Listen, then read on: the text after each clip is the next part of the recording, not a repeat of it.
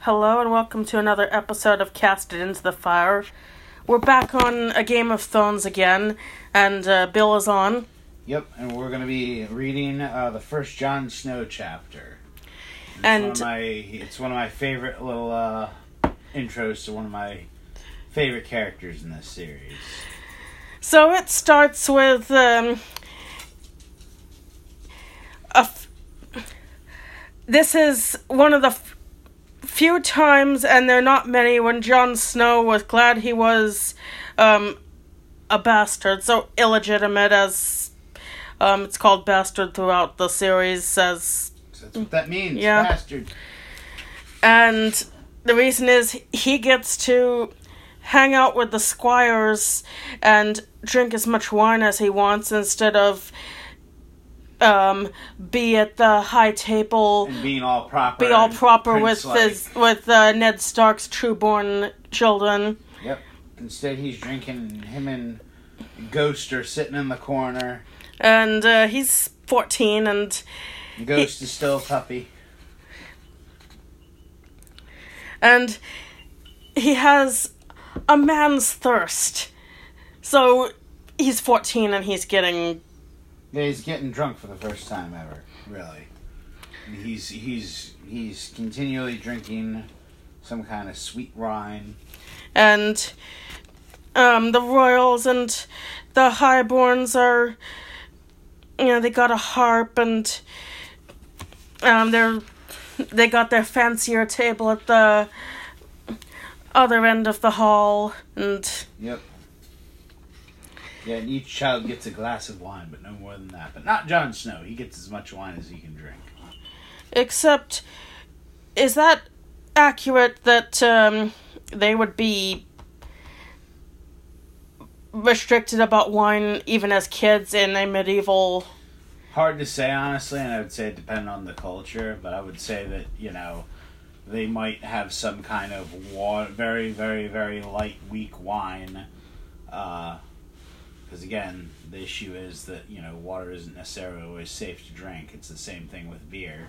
They could make, you know, various drinks and very low alcohol content, but I imagine this was just a specific fancy wine that, you know, kind of like their first equivalent of champagne, except it wouldn't be champagne, it would just be whatever it was. And it's worth pointing out that the Starks probably do have safe water. They're they're nobles and they have a, their own well in the They're in the north too, where there's like lots of ice and probably clean water.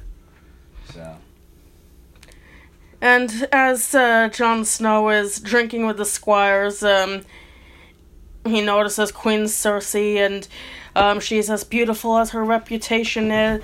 Um, is and um, she has a jeweled tiara that matches her green eyes. Yeah, but he also notices that he's she's not very gracious uh, towards his father or anybody else who's serving her, and as he it says it says even at fourteen he could see through her smile, so means that uh, kind of She's Cersei. Yeah, she's Cersei. She's the uh, she she's she's not a nice person, and it talks about how he's disappointed with the king when he sees the king because the king's this you know old fat guy and he's he's He's sweating. He looks drunk because he is drunk. yeah exactly because we're you know this is robert baratheon he's drunk 100% of the time i mean that's the impression i get from this entire series he's And he he doesn't look like this warrior that uh, defeated Rhaegar in the Battle of the Trident anymore. Yeah, he's he's meeting his hero, his now long washed up hero, who happens to be the most powerful man in the world right now, but he's no longer, you know, physically fit. He's no longer really probably even of the best mind. He's certainly not sober ever. Uh, and you know he probably he went to bed with as it says tales of you know these these amazing crazy times that his dad and um, Robert did, and you know the fact that they teamed up and you know defeated the uh, defeated uh, the Targaryen throne and defeated everybody else, and you know had amazing military and you know one-on-one combat feats. So he's disappointed, of course, because he met his hero and the hero is past his prime and well, one of his heroes because we talk about other heroes that he looks up to later on in this chapter. And the kids are making their procession to the high seat, and little uh, Rickon, who's three, he's three years old, and he wants to stop and hang out with Jon, and Jon has to urge him to go on to. The... Yeah, well, he's he's a kid. He's a, he's a little little tiny kid. He's a toddler, uh, or maybe a little bit past that. He's three. Three's pretty much a toddler. He's going up to the person he sees as his big brother, and he wants to like, you know, play probably, and Jon has to shoo him away because. And Robb comes after, and uh, he's wearing the stark colors, gray and white, and he's escorting Princess Myrcella, who's not quite eight years old, and um, she has golden curls and a jeweled net and uh, on her hair. Yep. And, and Arya was paired with Tommen, and Tommen's, I guess.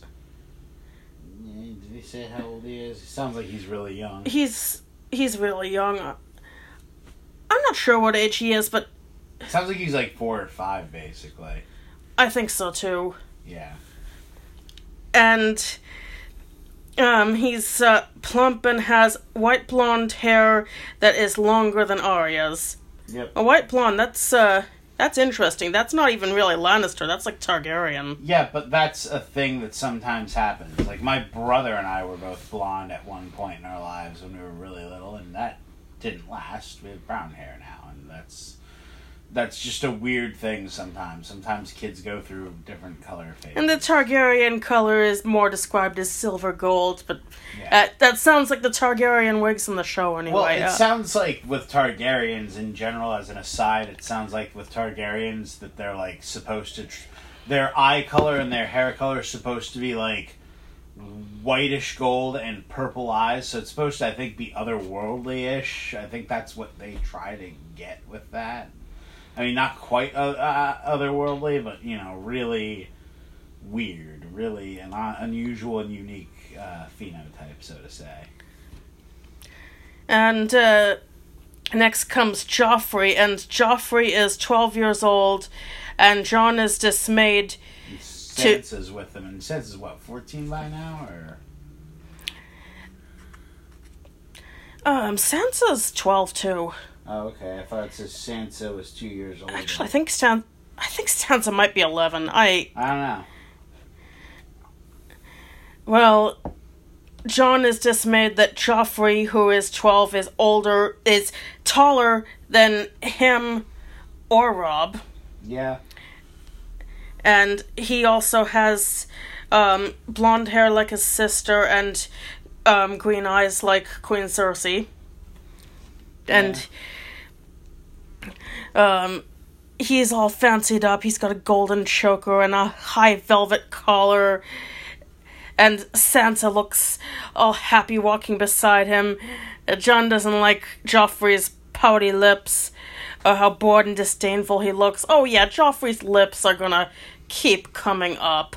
Yeah, because he's a brat. He's a brat, and they keep, keep mentioning about how his lips look like worms. And yeah. Mostly from uh, Sansa's point of view later, but um and next come more Lannisters. Jaime Lannister and he's all he's all smiling and tall and golden and green eyed and he's got the full Lannister crimson silk and, and tall boots and, and all that, yeah. And Jon thinks he is what a king should look like. And he mentions, of course, that he's Lancer the line to his face, and they whispered Kingslayer behind his back. So, and um, Tyrion Lannister comes next, and he's a dwarf, and by that I mean a, a little person. Um, and he's half his brother's height, and um mentions his head is too large for his body, and uh, he has a green eye and a black eye. So Yeah. two different colored eyes, which yeah, it's a thing some people have. but- Well, they also don't make him as uh, good looking as Peter Dinklage in this. They make it pretty clear that his face is kind of squashed and malformed. And he also has the white blonde hair, um, like Tommen. Yep.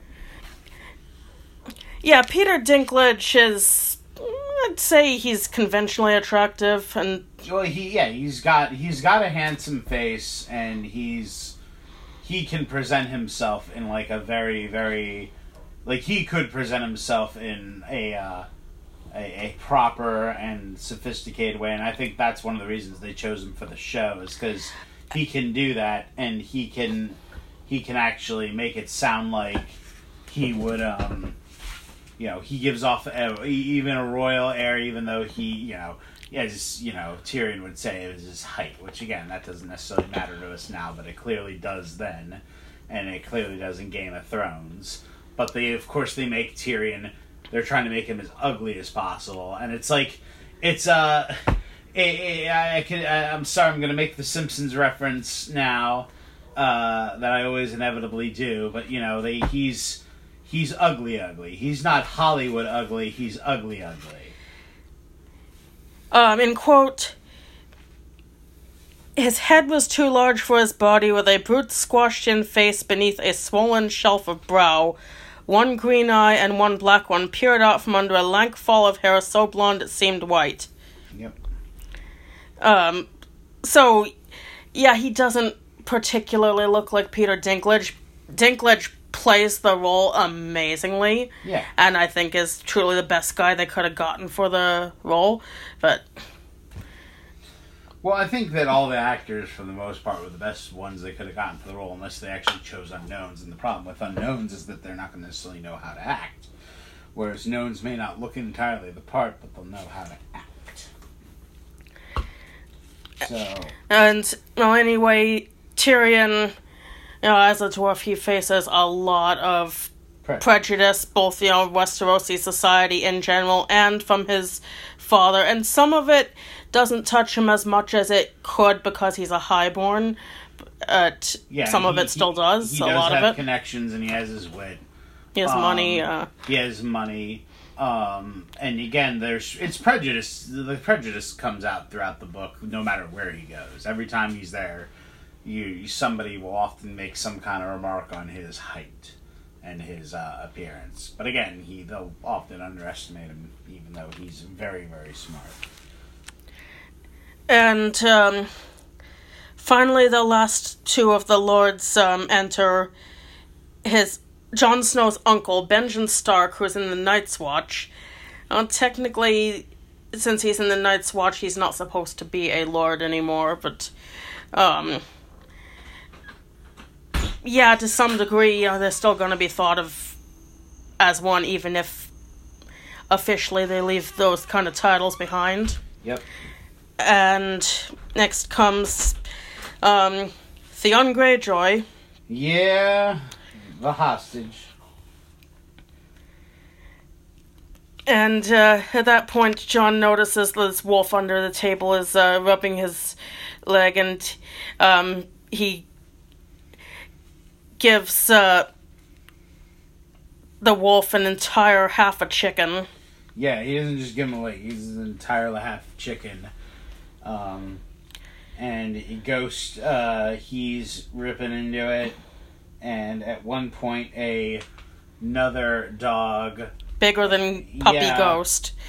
um, as described, uh, as a uh, apologies for the terminology, but it's supposed to be technical. Black mongrel bitch. With long yellow eyes. and the, caught the scent of chicken, and she tried to intimidate Ghost out of it, and it doesn't work because Ghost is a dire wolf, not just a wolf. A dire George. R. R. uses the word a lot toward uh, female dogs. Well, again, it's technical. It's technically correct, it's but I do think George is uh, using it to use it. yeah. Well, he he's going. And But Um, they intimidated. The thing is that Ghost intimidated this much larger dog uh, away from his chicken. and it's noted that um, the Stark the Stark children had not been allowed to bring their wolves into the dining hall like that, but um, at the table with the squires, uh, there were a bunch of dogs under the table, and no one cared that Jon brought his wolf. Yep. Yeah, there were a bunch of dogs already. The wolf blended in. It's a, still a puppy too. It's shown to be smaller than a lot of the other dogs, uh, so it's not going to cause too much of a commotion. Of course, uh, people do notice it somewhat. Um, I believe uh, And is there maybe a little bit of an underlying? Ben, uh, ben notices it. His uncle Ben Benjamin Stark notices it. Yes. And is there a bit you think a bit of an underlying theme that um despite the perks of being a noble um less fancy people who may have less uh controls and less they have a bit more control over what over some things like he can bring his wolf he can drink and Yeah. yeah, it's. I was trying to go somewhere a bit more coherent with this. No, he uh he's sort of allowed more freedom with it. because he doesn't have to worry about the decorum so much and Yeah, and the expectations. and he's out of sight as opposed to being, you know, in the middle of sight like the rest of the Highborn. And, And his, uh, his uncle has a talk with him. and yeah, his uncle goes to um, talk with him and notices the wolf, and Jon says that his name is Ghost, and um, Benjamin takes the wine cup out of Jon's hand, and he says, "Summer wine," he said after a taste, "nothing so sweet. How many cups have you had, Jon?" Jon smiled. Ben Stark laughed. As I feared. Ah, well, I believe I was younger than you the first time I got truly and sincerely drunk. And he just snags a roasted onion and bites into it. Yep. You'll see onions as a recurring theme throughout the series. Yeah, that's Like, yeah, it's a common food, but it seems to be some kind of thing. yeah, it, it. and uh, yeah, his uncle is dressed completely in black because he's in the Night's Watch. Um, basically, the Night's Watch's uniform is you're wearing black. Not everybody has the same quality of uh, robes or armor or um, cloak. and he took the the black as the the way they say um and he he is he is in the night's watch and therefore he is not to uh inherit any lands and he's no longer he's no competition to ned or anything. Officially, he's no longer a lord, even if he is technically being treated like one. Yep. Um, and apparently, yeah, they do sometimes let people visit their family, at least nearby family. I'm sure not all the time, but being a long-time member of the Night's Watch and possibly entering it, having been a lord, has its perks. yep I doubt if they'd let you just make a trip like that if he if his family did not live so far north already. Um, taking a trip to Winterfell isn't exactly taking a trip to Highgarden. yeah and so yeah he's noticing that his dad is not very festive and his dad is uh very tense and of course he's tense because Why did I say Ben anything about robes? No one was wearing robes. Uh, Well, no, there's mention of robes several times, including uh, Robert Baratheon sweating in his well his silk robes, I guess. you know, the, the Night's Watch in general are not wearing robes, so I said robes and then. Anyway, but yeah, he's noticing that his dad is very tense, uh, and he's trying to make sure everything's going smoothly, and you know everybody's feasting, but you have uh, you have Cersei who's very very cold and observant through the whole t- thing, and um, uh, of course Robert is just drinking and getting drunker all the time, and clearly uh, clearly Ned Stark's trying to avoid any sort of uh, any sort of uh, problems, uh, which he knows probably could a million things could go wrong here, and he's trying not to. And Jon's noticing this. He's noticing that you know these politics are taking a toll on his dad. and that um, his dad took the king down to the crypts that afternoon, and the queen didn't want him to go. Yeah, seriously, didn't like that. And, And, that's probably because of uh, who's down there. yeah, that's because this was somebody that um, Robert had been in love, in love with much. and, And he- still in love with, and he doesn't love her, so she's jealous, even though you know, she's she, dead. she doesn't want. Yeah, she views like any sort of anything like that as a threat to her. Even though, as Sarah said, she's dead. There's nothing that can happen. There's no real harm in him remembering this, but she still views it as an affront to her because she has to be in total control at all times and be at the center at all times. his heart or whatever he has as far as you know capable of being in love with somebody is with Lyanna even though she's dead and uh, yeah. Cersei is well aware of that. Yeah, note about Robert. I yeah, he probably did, you know, really love her, but Robert remained, you know, a promiscuous um, man, and he he would have. It it was thought that he would have cheated on Lyanna even if he'd gotten to marry her.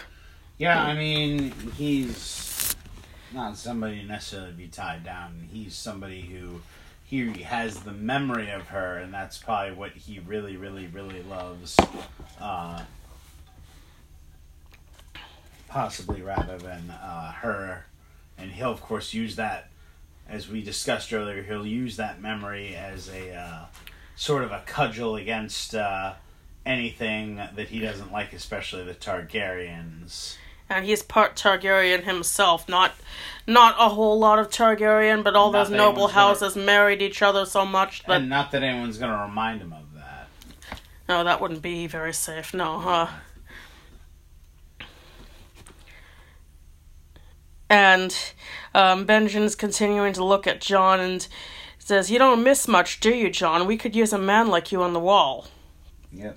and Jon's all uh, filled with pride at that, and um, says that even though Robb, even though um, Robb is um, a stronger lance, he's the better sword, and um, he can ride as well as anyone in the castle.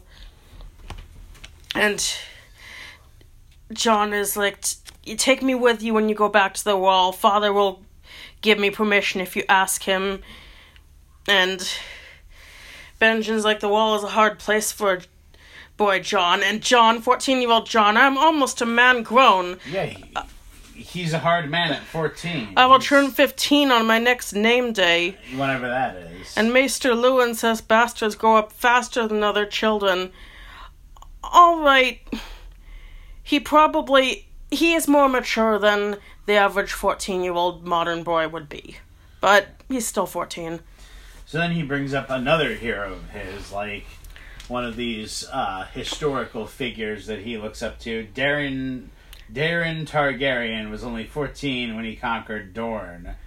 And, and Daeron the Young Dragon. Yeah, and you know, Ben Ben says that the conquest lasted a summer, and he was apparently quite bloody. He lost ten thousand uh, conquering it, and then he apparently proceeded to lose fifty thousand after that, which says to me that he was not the uh, most apt commander. and he, he didn't live past. 18 Yeah, and you wouldn't expect though a kid like that to be the most apt commander. I mean, even if you're a prodigy, you're still gonna have some hard lessons. Um, and he's Jon, of course, gets very bold, and he wants says he wants to serve in the Night's Watch, and he knows all about that, and he still wants to serve. Um, and I- and yeah benjamin is like it's a sworn brotherhood. We don't have families. We don't ever father sons. Um, our wife is duty. Our mistress is honor. A bastard can have honor too jon said. I am ready to swear your oath you are a boy of 14 benjamin said not a man not yet Apparently, his Benjamin's uh, metric is until you've known a woman, You can't understand what you've been giving up. And Jon said he doesn't care. Uh, in true, uh, um, true edge lord emo fashion. Sorry, that's uh. Oh yeah, he's emo. He is, and he's uh. Um.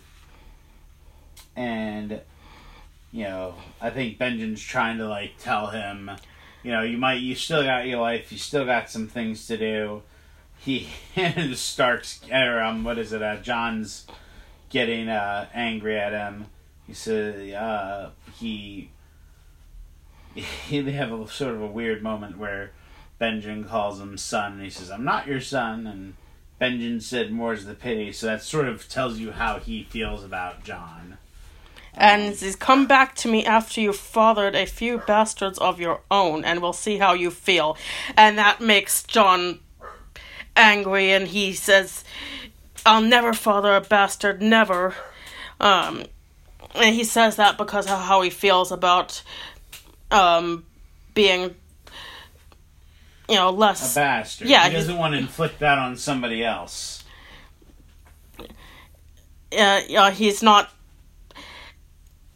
um he's not like in you know abused in the same sense that some other characters that later come up will be Yeah. but he's he's tr- he's not treated as a full member of the family and Catelyn is very cold to him and you know openly doesn't want him there which you know is a form of abuse too it's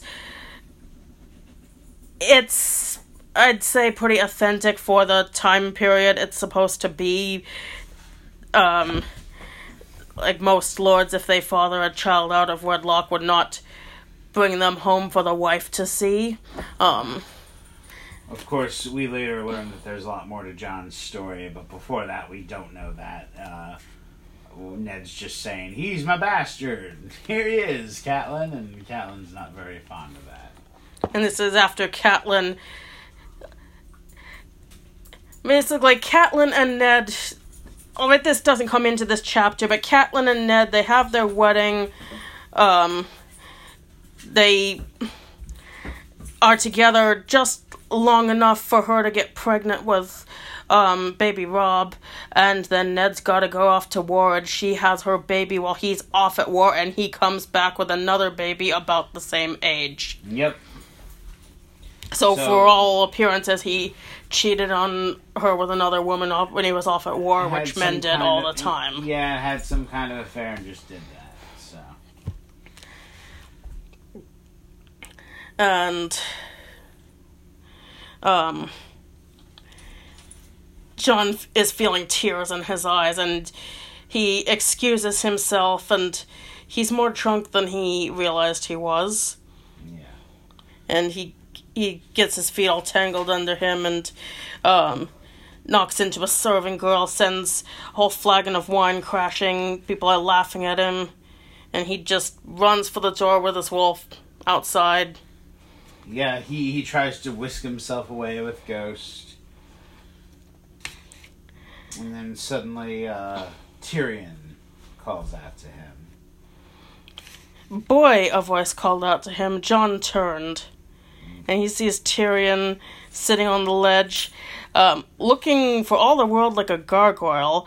And he asks if uh, the animal is a wolf. And you know jon says it's a dire wolf and his name is ghost. And what are you doing here? Why aren't you at the feast? Yeah, he he said he, it was too hot and noisy and he's too drunk. and it would be rude to vomit on your brother.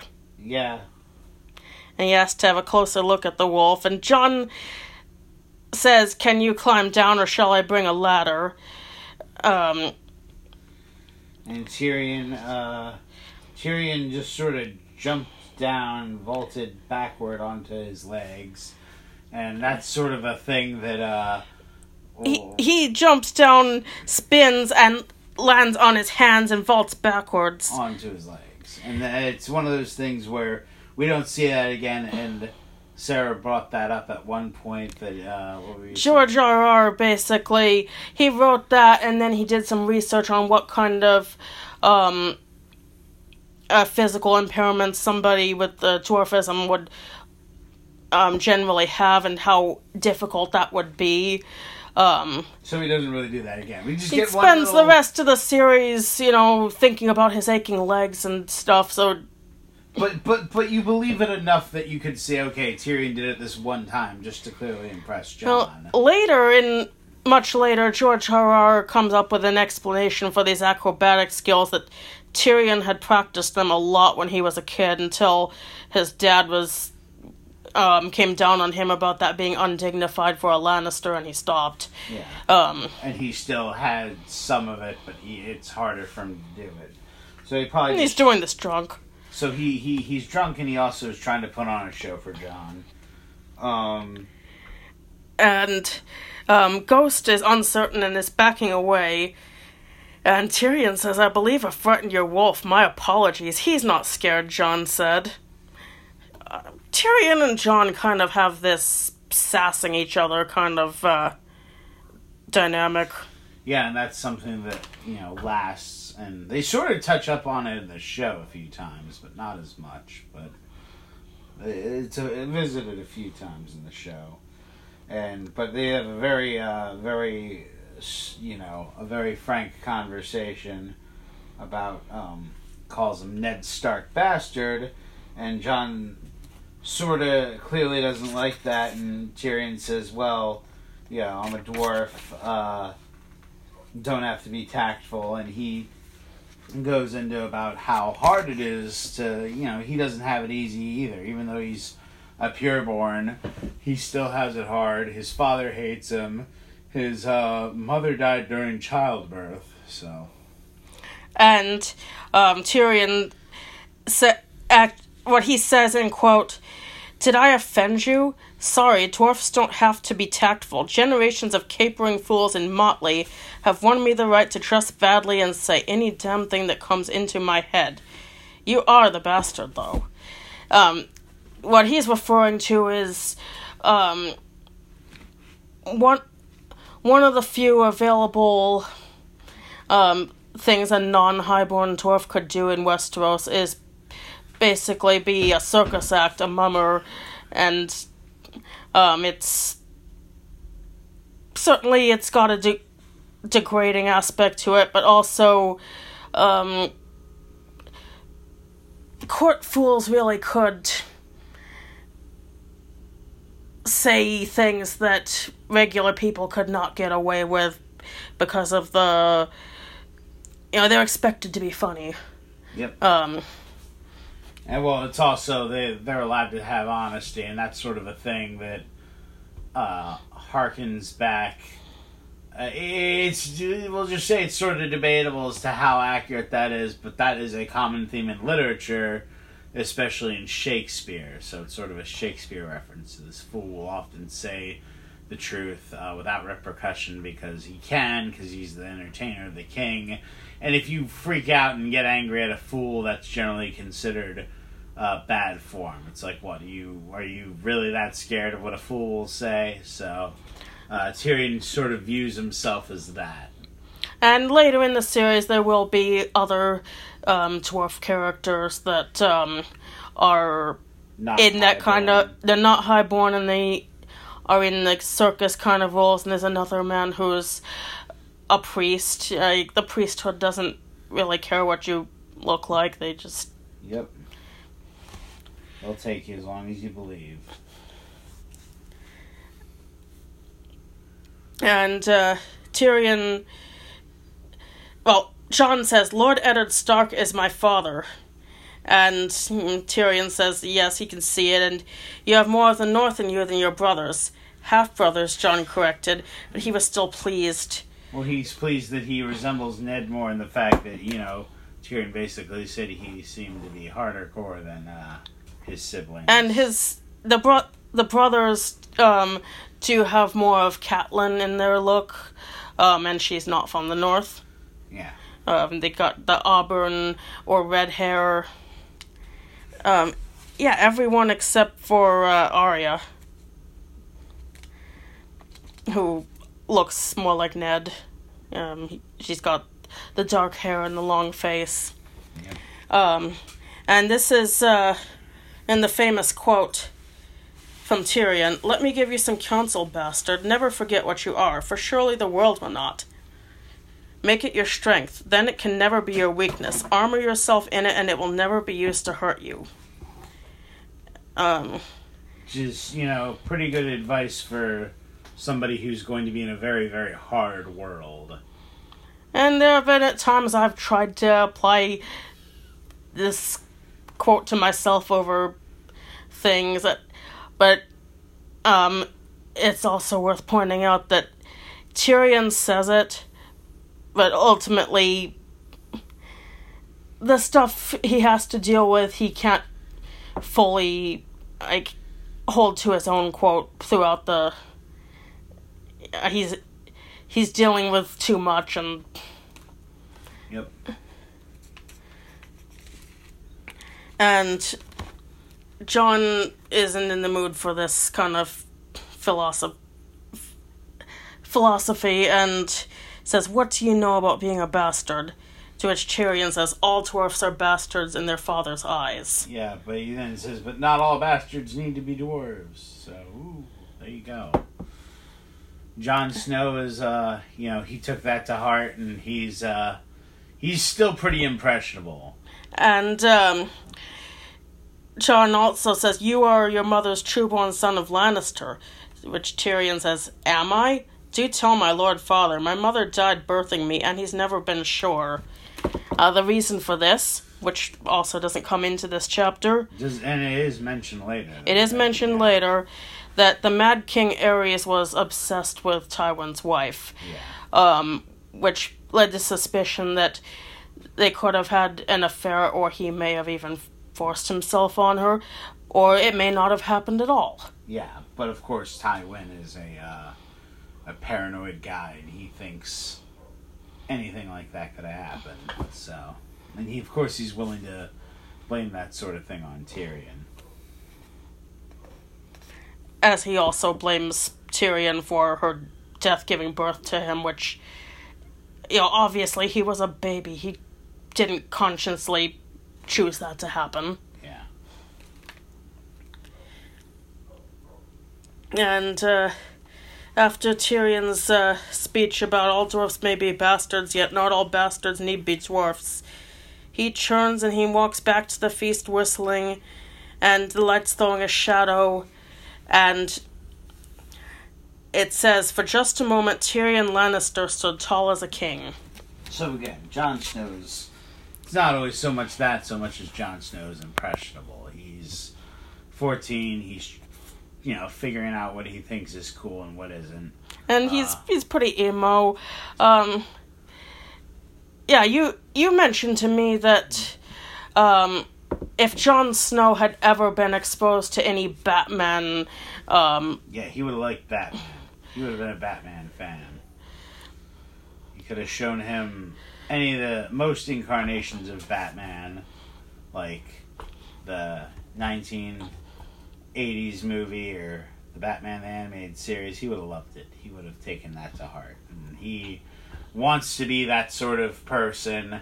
He wants to view himself as some kind of badass. That's why he wants to join the the uh, Night's Watch and join the Wall and join his uncle Ben. That's sort of why he feels shot down about it by his uncle Ben, even though his uncle Ben's just trying to, uh, trying to protect him. and while we're on the subject of superheroes, Yeah, Uh, I asked Sarah that. you'll notice that um, his fa- his father figure is a Stark, and his uncle is Benjen, Uncle Ben. Okay, first of all, we're gonna have to address this Stark thing. Spider-Man's father figure wasn't exactly Tony Stark in the comics. They just made that in the MCU, and that was not really a thing when Game of Thrones was written, so that's not a thing. I mean, they have a relationship in the comics, but it's more of a team up, senior superhero, junior superhero thing, and that's not really. They don't have the relationship that they made in the comic, in the movie, the MCU. But the Uncle Ben thing stands, and I actually legitimately wondered if that was some kind of reference, which it could have been. Because George R.R. is a huge nerd. Yeah, and you know, people will write references like that. So Um, so anyway, that ends Jon's first chapter. Do you have any other commentary about it? Oh, just that you know, jo- Jon's always uh, a fun character to read, um, and we're gonna get more of that. And we're gonna get more of uh, him and uh, Ghost. Uh, we're gonna see more of that. So it's uh, it's a nice little chapter, a nice little uh, partial intro to him. And uh, with that, uh, this episode is um, concluding. And uh, thank you for listening to Cast It Into the Fire. Yeah, and the next one's gonna be about Catelyn, so more Stark stuff. And uh, mm, so we're signing off now. Goodbye. Bye.